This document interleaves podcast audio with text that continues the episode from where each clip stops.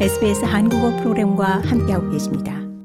여성의 경제적 평등을 위한 대책위원회가 오늘 연방정부에 최종 보고서를 제출했는데 호주 내 경제적인 성불평등을 줄이기 위한 10주년 계획의 일환으로 7가지 권고사항을 제시했습니다. 해당 보고서는 보편적인 차이드 케어를 즉각 설치할 것을 요구하고 육아휴직 기간을 52주로 확대하며 이 기간 동안 퇴직연금인 슈퍼애뉴에이션도 지급할 것을 권고했습니다.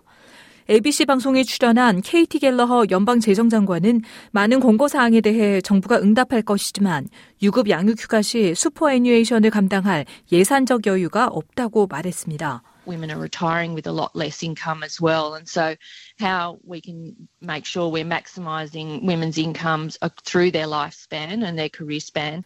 갤러허 재정장관은 여성들은 매우 적은 소득을 가지고 은퇴하는데 여성의 수명에서 경력에서 어떻게 하면 여성의 소득을 극대화할 수 있는지를 확실하게 할 수 있어야 한다라며 그리고 여성들이 존엄성을 가지고 은퇴할 수 있으려면 연금이 전체는 아니라도 일부는 영향을 미칠 것으로 이는 분명 정부의 논의 과제라고 밝혔습니다.